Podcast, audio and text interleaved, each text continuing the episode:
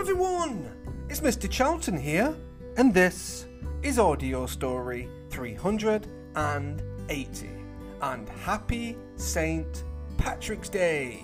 Now, the next story has been chosen by Oliver, who is turning five in Toronto, Canada today. So happy birthday to you. And Oliver asked for a Pete the Cat story. And because it's St. Patrick's Day, I'm going to read a story that is a Pete the Cat story and a story linked to St. Patrick's Day in Ireland. So I put both together. Are you ready?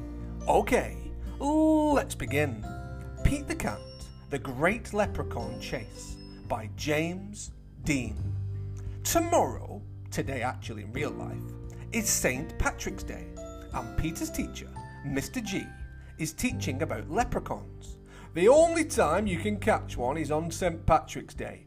A leprechaun will bring you good luck, Mr. G says. Now, everyone in class wants a leprechaun. Pete gets a great idea. He will open a leprechaun catching business. Isn't that a wonderful idea?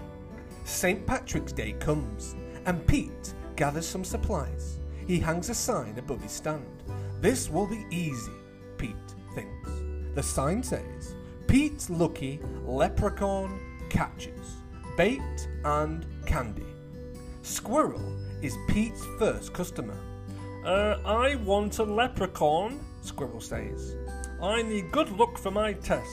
Cool, I'm on it, says Pete. Pete has a plan. He will follow a rainbow until he finds a leprechaun. Finally, Pete arrives at the end of the rainbow and finds Clover the leprechaun next to a pot of gold. Pete sneaks up behind Clover. Swoosh, swoosh, swoosh. But Clover, the leprechaun, is too fast. Ah ha ha! Did you think you could catch me so easily? He asks. Once there was a cat named Pete who thought nabbing some luck would be neat. Then he happened upon a smart leprechaun who he'll find quite tricky to beat. Clover disappears in a puff of green smoke. Pete will need a new plan. That afternoon, Gus visits Pete's lucky leprechaun catcher store. Oh, I want a leprechaun, Gus says. I need good luck for my band recital. Pete says, Yeah, yeah, I'll see what I can do. Pete plans to lure Clover out with his music. He plays a jaunty song on his guitar. Before long, Clover dances over to Pete. Just a little closer, just a little closer, just a little closer, Pete thinks. Suddenly, Clover starts spinning around Pete, round and round and round and round. Clover goes faster and faster and faster and faster. Oh no! Clover wraps up Pete with his rope. Pete has finally met his match, a crafty leprechaun he just can't catch. He'll never win, he'd better give in or find something else to snatch. That evening, Callie visits Pete's lucky leprechaun catcher store. Oh, I want a leprechaun, Kelly says.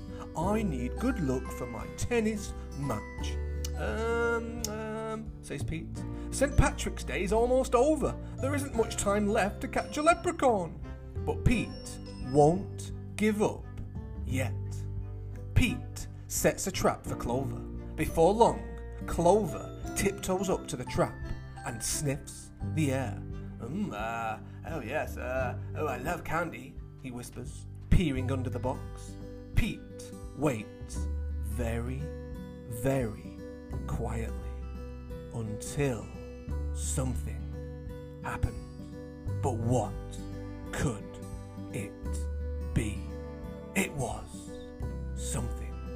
It was a crash, bang, wallop, bang, boom, boom, boom, bang, crash. Pete rushes over and checks underneath the trap, but it was empty. Clover skips away. Pete has tried many a plot, but still I haven't been caught. And isn't it dandy? I even got candy while Pete ends up with a squat. Pete has an idea. He follows the trail of spilled candy to Clover's secret hideout. Pete sneaks up behind Clover. Swish, swoosh. Pete finally catches Clover. Oh, why do you want me? Clover asks. I'm helping my friend who needs some extra luck, Pete says. Ah, luck doesn't come from having a leprechaun, says Clover. You and your friends have each other. They already make you as lucky as can be. You are lucky, lucky, lucky. Could Clover be right? Pete is one very lucky cat.